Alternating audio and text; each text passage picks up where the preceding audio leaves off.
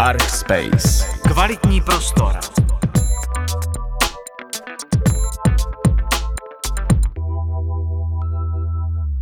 Vážení a milí internetoví diváci a posluchači, vítáme vás u pokračování naší podcastové série.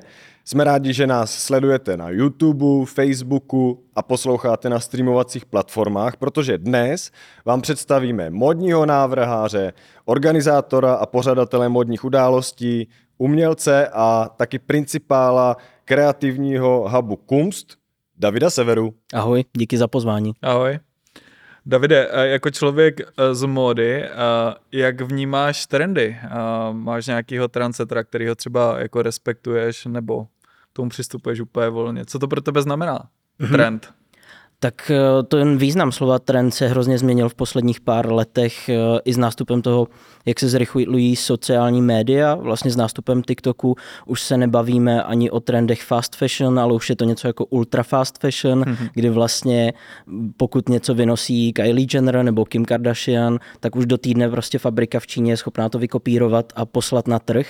Takže v dobách, kdy funguje Shane, kdy funguje TikTok, ta trendovost už je vlastně tak rychlá, že člověk ji ani pomalu nestačí vnímat jako nějakou, uh, nějakou, nějakou epizodu. Občas v té internetové subkultuře se tomu říká jako různý éry. Teďka byla Coastal Grandma éra, jakože éra babiček, co, jsou, co žijí někde na pobřeží nějakých mhm. jižanských států. Uh, tak jako možná tam zvládneš vysledovat tady těch pár větších ér, který nějak proletí, uh, proletí tou internetovou subkulturou. Ale jinak myslím, že trendovost jako taková už neexistuje, protože všichni žijeme pořád v trendu co to znamená pro ty velké značky, tady ten jako rychlokonzum trendový, dejme tomu?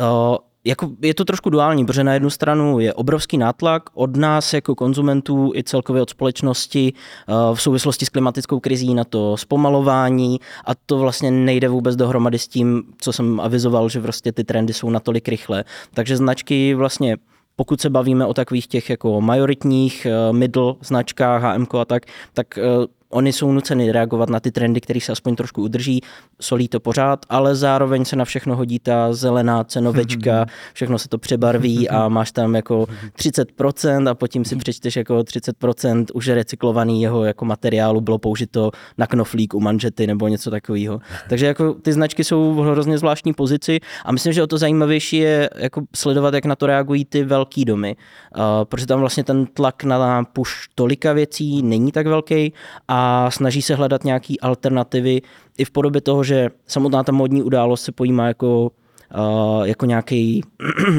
nějaký artikl, uh, ať už jsou to spoplatněné online přehlídky, hodně toho bylo spojených s NFTčkama, mm. uh, takže reagují na to tady tím způsobem, ale je to docela kočkopes. Není to vlastně jako ideální řešení té sustainability, tak mm. jak by mohlo být. A najdeme to i ve tvé práci, nebo pracu, zaměři, zaměřuješ se na tu udržitelnost eh, i ve svých výtvorech? Pro mě vlastně uh, i ta otázka udržitelnosti byl jeden z důvodů, proč uh, jsem nakonec svoji značku nikam dál nerozvíjel a nešel jsem do toho uh, vlastně sázet ty věci, protože ten tlak je obrovský. Už to dávno nejsou jako čtyři kolekce ročně, um, tak jak jako bývalo zvykem v dobách early internetu, ale teď ten tlak na to vypouštění pořád nových věcí, včetně merchandise, to jako strašnou dobu nebylo a teď máš merch prakticky každé té větší značky, kde je jenom logo. Jsou to věci, které už nemají nutně tak eh, jako velkou hodnotu, neskrývají tu integritu toho designéra. Takže pro mě třeba tohle úplně lákavý nebylo a z toho důvodu jsem tu tvoji tvor, svoji tvorbu začal víc formovat jako uměleckou, konceptuální a z větší míry udržitelnou. Vlastně všechny ty textilní výrobky, se kterými teďka pracuji, jsou většinou přešitý ze sekáčů z nadace Veroniky, darovaný a upřímně ještě pořád pořád spotřebovávám látky, co jsem kdysi nakoupil na tu první kolekci, někdy 2013, 2014. Hmm. Tak to koukám teda. Ty stojíš za eh, docela ikonickou eh, módní akcí Malá noc módy. Proběhly asi tři nebo čtyři ročníky, jestli se bylo nepletu. šest. Šest dokonce. Hmm.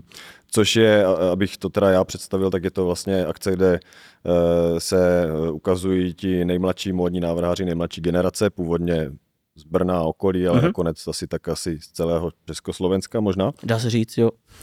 A e, tak mě teda překvapilo, že ty vlastně svoji značku dál už teda nedovedl, ale e, máš přehled o tom, co ostatní, tak jak teda se ta nejmladší generace vyrovnává s tím břemenem, které modní průmysl vrhá na, na země kouli? Mm-hmm.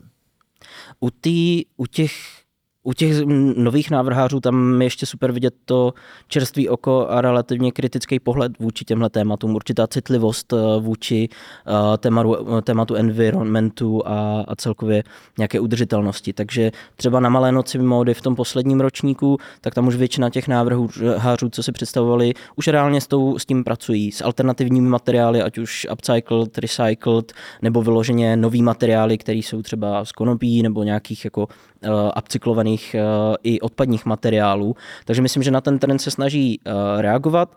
Zároveň ale je to, zase to vracím trochu jako na nás eh, konzumenty, protože pořád mám pocit, že ta subjektivní poptávka a ten pocit toho něčeho nového, něčeho není nutně spojený s tou udržitelností. Protože vlastně celý den jsme krmení na tom Instagramu, na TikToku uh, tím proudem těch nových věcí, které jsou extrémně dostupné a naopak ta návrhářská tvorba vždycky byla dražší a ta hranice mezi tím se už jenom prohlubuje. Takže vlastně o co levnější je ta moda na Shaneu nebo tady na těch jako online řetězcích, uh, tak o to dražší pravděpodobně bude ta návrhářská tvorba. Takže snaží se s tím vyrovnat, ale rozhodně se nedá říct, že každý český návrhář určitě najde uplatnění přímo v tom modním odvětví a bude mít nějakou značku. Pokud nech, není ochotný zřejmě dělat nějaký kompromisy vůči, vůči té cílovce. Mně napadá uh, Jan Černý, to je takový mm-hmm. jméno jako často skloňovaný uh, poslední roky. Uh, tomu se to zřejmě podařilo. Rozhodně se mu daří být v tom širším diskurzu a hlavně je to člověk, který skvěle pracuje se svým jako sociálním krédem a s tím, jak je ta značka viditelná. Si troufám říct, že Jan Černý jako jedna fakt z mála českých značek, které jsou viditelný a které jsou nošený tady z té mladé generace. To není úplně, úplně standard. A určitě jako jeden z těch lidí hledá víc tu sustainable variantu. Nedokážu říct, do jaký míry je to skutečně v tom překlopený. Hmm. Uh, Malá noc módy měla v roce 2020 uh, zahajovací uh, večer v uh, bývalé smuteční síni v Židenicích od mm-hmm. architekta Rulera. Je vlastně ten průnik a architektury a módy jako něco, co tě zajímá? Extrémně. I, i vlastně, a je to vidět i na těch jako dalších přehlídkách, že to, vlastně většina přehlídek, co si teďka vybavuju z posledních Fashion Weeků, tak jsou site specific, hmm. že už, uh, už se stírá ta hranice mezi molem a tím, kde sedí, sedí diváci a spíš je to i v tom širším diskurzu pokus o nějakou uh, nějakou mini, mini multiverse experience, že jsi součástí toho mikrovesmíru, kde se ta akce děje a to je něco, co je mi hrozně sympatický, protože je to pohlcující, a zároveň to přiznává, že ta moda není jako uzavřená jenom sama do sebe, ale komunikuje s těmi ostatními, eh, ostatními obory. A konkrétně pro nás v té smuteční síni to bylo i trochu symbolický, protože poprvé jsme neměli vlastně těch 20 nebo 30 návrhářů a nasekaný po 30 vteřinách prostě těch 300 modelů, protože i ten průmysl jako takový potřebuje zpomalit, potřebuje dávat větší fokus na těch pár věcí a na to, kolik hodin trvá je vyrobit, aby člověk docenil vůbec, uh, proč má cenu investovat do něčeho vizuálně dražšího, ale, ale stabilnějšího. Takže i ta smuteční síň pro nás byla pomysleným jako mhm. pohřbem, nějakým smutkem tady uh, za, ty, za ty pořádky, které teďka opouštíme. A je to vlastně i trochu výzva, nějaký apel na i ostatní modní návrháře, na ten průmysl jako takový, zkoušet hledat ty pomalejší varianty, Neříkám, že tahle byla jako stoprocentně ideální. Móda na hřbitově je furt jako docela kontroverzní téma, ale ale stojí za to ty zavedené pořádky trošku načehrávat. Rozveď trošku, eh, jak si tu akci pojal, protože ona byla po těch předchozích eh, docela průkopnická v tom, že vlastně už to teda nebyla přehlídka, ale spíš výstava. Mm-hmm.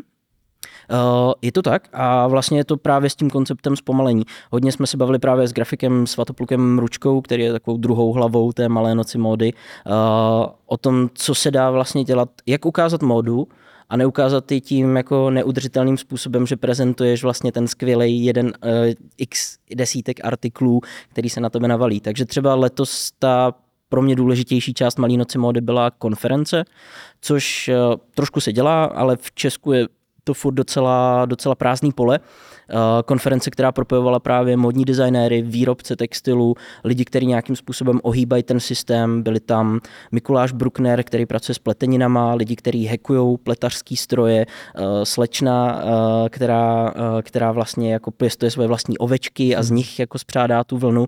Takže jsme se snažili vlastně otevírat vzájemně ty možnosti a inspirovat se k tomu, jak se dá, jak se dá k módě přistupovat jiným způsobem. Jaká je teď vlastně situace mladých módních návrhářů v Česku? Mají příležitost někde prodávat? Můžou se dostat třeba do čelních eh, akcí, jako na Pražský Fashion Week. Mm-hmm.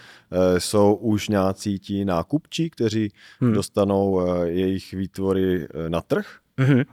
Uh, ta situace s tou průmy, industrializací toho modního mladého průmyslu je pořád relativně složitá. Na jednu stranu bychom mohli mít jako zdánlivý dojem, že díky právě tomu, jak jsou dostupné sociální média, tak eh, celkem rychle můžeš to jméno dostat, eh, dostat někam ven, ale to, jak máme nastavení, jak se moda kupuje, tak pořád z větší míry je závislý na těch kamenných shopech, je to závislý na těch důvěryhodných portálech a, a i těch velkých akcích, které tu módu prezentují a určují ten diskurs, co teda jako módní v tom našem kontextu, kontextu je. A to je ta část, která je výrazněji, výrazněji těžší. Je to velký téma napříč prakticky všema kreativníma odvětvíma a průmyslama, že ta část dostat se k tomu zákazníkovi je furt relativně, relativně složitá. Uh, co se týká Fashion Weeku a tady těch větších akcí, tak je více možností, jak se tam dostat. Jedna je zaplatit, což uh, se bavíme o relativně jako vyšších desítkách tisíc, pokud člověk chce mít fakt přehlídku v prime timeu, plus si k tomu připočtí minimálně třeba 30, 50 až 150 tisíc za tu samotnou kolekci, co tam chceš předvést a už to, z tohohle je asi zřejmé, že pro začínajícího návrháře to nebude. Pak jsou soutěžní příležitosti, vlastně dělá se fangraph soutěž v rámci Mercedes-Benz eh, Fashion Weeku a to je, že vyloženě soutěžně už vyberou někoho, nějakého začínajícího návrháře, který tu kolekci předvede jednak v té soutěžní části a potom za rok eh, v rámci už těch Ofiko, Ofiko Men. Takže je to způsob, jak se tam dostat ani prezentace na Fashion Weeku nezaručuje, že člověk bude dobrým návrhářem a že ho ti lidi budou kupovat. Ty se rozhodl nepokračovat na vysokou školu v módním návrhářství. Eh, jak připravuje náš eh, vzdělávací systém na přechod do praxe a na, na tržní hm, podmínky? V Brně je to docela jednoduchý, výjima o uh, výjima tělového designu na FAVu, tady vlastně není vysoká škola, která by se primárně zaměřovala na modu. Uh, I to byl vlastně důvod, proč jsem s tou školou nepokračoval, protože miluju Brno a rád mhm. zůstanu v Brně ještě, ještě dlouho a představa jít na Umprum nebo do Zlína, přestože jsou to super města, tak uh, pro mě to bylo nepředstavitelné opouštět uh, i, ty, i ty sociální vazby, které tady člověk, člověk má. Takže myslím si, že ta první věc, co by Brnu pomohla minimálně v modě, by bylo mít vysokou školu zaměřenou, uh, zaměřenou na oděvní design. Teďka je tady vlastně vyšší odborná a už dlouhodobě se uvažuje o rozšíření ekotextil designu, což je obor, který je na střední škole, tak je tam třeba potenciál, že by v Brně mohl vzniknout první vysokoškolský obor, který už by byl sustainable friendly, environment friendly. To je třeba něco, co by určitě pomohlo.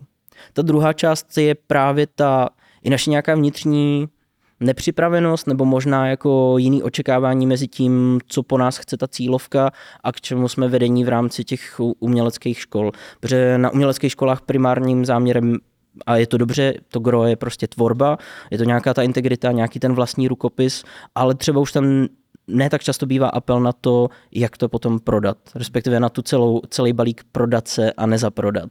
Uh, takže i to je něco, co by stálo za rozvoj. Jsou uh, vysoké školy i v Brně, VUT, Masaryčka, mají třeba obory, které už vzdělávají k podnikání nebo aspoň podnikavosti a to je něco, co my chtě nechtě do těch uh, víc umčo oborů budeme muset aspoň částečně implementovat, aspoň jako, jako to základní vzdělání. Protože já jsem vyšel ze střední školy uh, a chtěl jsem začít podnikat v módě. Uh, myslím, že jako na začátku jsem se zadlužil, uh, neměl jsem vůbec představu o tom, co obnáší, co obnáší vlastně vůbec podnikání, co to znamená, jako, ať už s úřadama, s celým tím mhm. establishmentem, na to hledání nějaké jako cílovky pro ten produkt. Takže pro mě ta zkušenost byla, že i na té střední škole by vlastně mělo smysl začít nad těma tématama uvažovat. Místo makroekonomie a tady těch jako, uh, protože to jsme tam třeba měli ekonomii výroby mm-hmm. a mhm. tady těch jako velkých věcí, ke kterým se ten malý návrhář ale v životě nedostane. Prodat eh, se a nezaprodat je jeden z claimů uh, Kumstu, mm-hmm. uh, kreativního hubu v Brně, uh, kde děláš principála. Je to bleší cirkus, jo? Chci se zeptat, jak se to daří kreativcům, kteří k vám chodí? Jsou tam vidět právě ty oborové rozdíly. My jsme zaměřeni vlastně na vzdělávání v oblasti podnikání právě pro tvůrce z oblasti designu, architektury, game designu, módy, třeba to všechno je ten balík a vždycky ten počet lidí, co nám proplouvají těma konzultacema a těmi programy lépe, tak víceméně zrcadlí i nějaký stav toho oboru a nějaký stav té připravenosti. Jo. Že třeba uh, obory, které už jsou třeba zaklastrovaný, mají nějakou skupinu, ve které se snaží to rozvíjet a jsou si vědomi toho kontaktu s tím zákazníkem, tak jsou na tom výrazně, výrazně líp. A takový, jestli můžu jmenovat pár jako success stories, co tam máme, tak těma konzultacema prochází ať už začínající firmy, teď nám třeba procházely nedávno Plastic Guys, kluci hmm. z Brna, který dělají uh, upcyklované plastové desky, super produkt, a tak to jsou takový jako na začátku, že tam si myslím, že teď se to přetvoří do toho, do toho biznesu, ale konzultují s náma i větší firmy, ať už třeba architektonický studio Koga, chybí Krištof, takže je vidět, že uh, ta situace, kdy se člověk z toho tvůrce trošku nechtěně stane manažerem, ať už jako jednočlený firmy, OSVČ, anebo fakt nějakýho, nedej bože, korporátu, už jako fakt velký, velký, velký firmy, a, tak nastávají. A vlastně lidi na to nejsou primárně připravení, protože tolik se v těch odvětvích nevzděláváme. A je tam i nějaký určitý možná generační dluh, že teď, prvé, teď se právě na některé ty školy to vzdělání v oblasti podnikání dostává. Jak vzorově uh, funguje vlastně ten proces, mm-hmm. když jsem kreativec na začátku své profesní dráhy. Nevím si vlastně rádi s tím, jak dejme tomu prorazit, nebo uh, se vydat na nějakou cestu a najdu si vás. Tak co mě u vás čeká? Uh-huh. Uh, záleží vlastně, ve které fázi seš, jestli teprve hledáš nápad, uh, jestli teprve chceš rozvíjet nějakou myšlenku, už máš prototyp, anebo už fakt jsi zaběhlá firma. Vlastně všechny tyhle škatulky nějakým způsobem obsluhujeme. Hlavně jsou tam vzdělávací akce široký, ty jsou jako velký, otevřený, není tam potřebování většinou žádná registrace a to jsou témata, které jedeme pravidelně. Právo v oblasti designu, uh, daně a jak na ně, kde vzít prachy, grantové, grantový vzdělávání a pak takový jako semistupeň už je kurz eh, Nechci podnikat. Záměrně je tam to Nechci podnikat, protože je to většinou ten, eh, ten narrativ, se kterým už ti lidi přicházejí, že nechtějí podnikat, chtějí se živit tvorbou a je to absolutně v pohodě. Takže je to o tom ukázání toho bare minimum, který potřebuješ k tomu, aby se mohl začít živit svojí tvorbou. A pak na tom vyšším stupni, už když člověk má nějaký specifičtější potřeby, tak vlastně vzděláváme ty lidi, kteří už založili reálně nějakou firmu, prodali to, mají ověřenou tu myšlenku a s nimi už konzultujeme potom témata, který, který potřebují, ať už je to nějaký upgrade business plánu, poradenství v marketingu, právě s grantovými zdroji, a nebo třeba už potom témata expanze. Mm-hmm. Bývají to dlouhodobý procesy. Některé ty firmy nám tím vlastně kum vznikl nějaký tři roky zpátky a teprve teď nám některý finishují tu pyramidu všech těch služeb. Takže já furt říkám, že to vzdělávání tady v téhle oblasti, tak jako kdekoliv jinde, je celoživotní proces. Hmm. A nemohl by zrovna Kumst třeba stimulovat trošku tu modní scénu, že by třeba připravil nějaké příležitosti pro návrháře, kde představit své věci, ale nemyslím jako teda formou přehlídky, ale mm. jako teda rovnou i prodat třeba. To je super nápad, jo, určitě by mohl. A takový jako ochutnávky jsme toho dělali. Právě teďka končí v Kumstu výstava všech našich členů, mimo jiný i návrhářky Hanky Prchalový z Together Clothing, která dělá udržitelný a environment friendly svatební šaty. Takže děláme to a zároveň k nám chodí i ti organizátoři nějakých modních akcí, které tam chtějí pořádat. A zároveň i v těch kurzech vzděláváme k tomu, jak třeba ten produkt, který chceš už dát do těch design storů, nacenit, což je jako dost důležitá část. Jak se vyrovnal eh, s životní změnou, eh, se zařazením do pracovního procesu? Určitě už nemáš tolik času na svoje původní projekty. To je zároveň ta otázka, která směřuje i k tomu, eh, jak se bude dál dařit malé noci módy. Mm-hmm. A nakolik se třeba v té práci našel, že by ti už ty tvoje původní aktivity nahradila? jak se ptal, jak se v tom daří, tak nespím. A ne, dělám si srandu, ale uh, jo, je rozdíl být na volné noze nebo mít nějaký příležitostný zaměstnání, přikivujete, tak věřím, že tu situaci, situaci znáte, takže uh, nemáme v práci píchačky naštěstí, takže jako nejdu tam, nejdu tam prostě 8, osmičku nebo dvanáctku, ale je to trošku flexibilnější, ale jo, času na tvorbu není tolik, ale uvědomil jsem si v tom procesu na nějakým jako lehkým pokraji vyhoření, že pro mě to je nějaká bazální potřeba, uh, že ta, ta tvorba se nevytrácí a potřebuji na nějakým způsobem pracovat. Mm. Zároveň skrz to i tu observační roli, jako pozorovat, jak se rodí někomu ta myšlenka, hmm. stává se z ní postupně ten produkt, pak vidíš, jak si to fakt někdo poprvé koupí, tak i u toho jiného člověka mě naplňuje jako radostí a je to, je to furt blízko tvorbě pokraj eh, stavu vyhoření eh, ve tvém věku. To, jsou věci, které se očekávaly u lidí třeba jako ve středním věku, ne? Dneska už je to všechno tak rychlejší, jo. Právě, já si myslím, psycho. že tohle je téma už jako skoro pro každého dvacátníka plus, jo. Uh, takže jo, je potřeba dávat pozor na ty vlastní, vlastní kapacity. A tak jak, jak, jakou ty jsi našel cestu ven? našel. Jogu a alkohol. Jo. Uh, začal jsem znova kouřit, ale uh, no, tak vtipný příklad byla u nás minulý týden akce Work-Life Balance a mě se to samozřejmě krylo s nějakou pracovní schůzkou, takže jsem to zase neviděl. takže ne, nerozklíčoval jsem to ještě, uh-huh. ale je potřeba právě najít si asi čas na ty, na ty věci, co člověku tu radost přináší a nejsou nutně spojený s prací. Jo. Hmm. Protože je strašně hezký, že teď vznikají firmy a u takovýchhle jako hard projectů je hrozně jednoduchý se tomu zaprodat fakt celou duší, protože člověka to hrozně baví. A myslím, že i v tom podnikání a v jakýkoliv tvorbě eh, je to dost podobná situace. Takže dohled na to, že si člověk fakt udělá čas i na tu tvorbu třeba mimo, nebo na něco, co nutně nebude tou zakázkou, nebo nebude uplatnitelný, nebo nedej bože produktivní, tak hmm. je hrozně důležitý. Takže time blockery v kalendáři, no, hmm. přísně. Kde vlastně tady na tom spektru je eh, Brno Art Delivery, který ty vlastně, za kterým ty taky stojíš. Eh, jedná se o takovou putovní výstavu, mm-hmm. krabičkovou dietu, uměleckou. A, a jak se tomu daří dnes, protože tuším, že to vzniklo z potřeby jako COVID, covidové pandemie a, a tak dále, tak v jakým je to stavu nyní? S tou potřebou to i skončilo. Mm-hmm. Uh, mm. A je to legit, jo, projekty se rodí a umírají a tenhle jako ne, nenašli šli jsme tam ten jako úplně neřeknu business plán nebo jako model toho operování, jak by to mohlo fungovat pořád.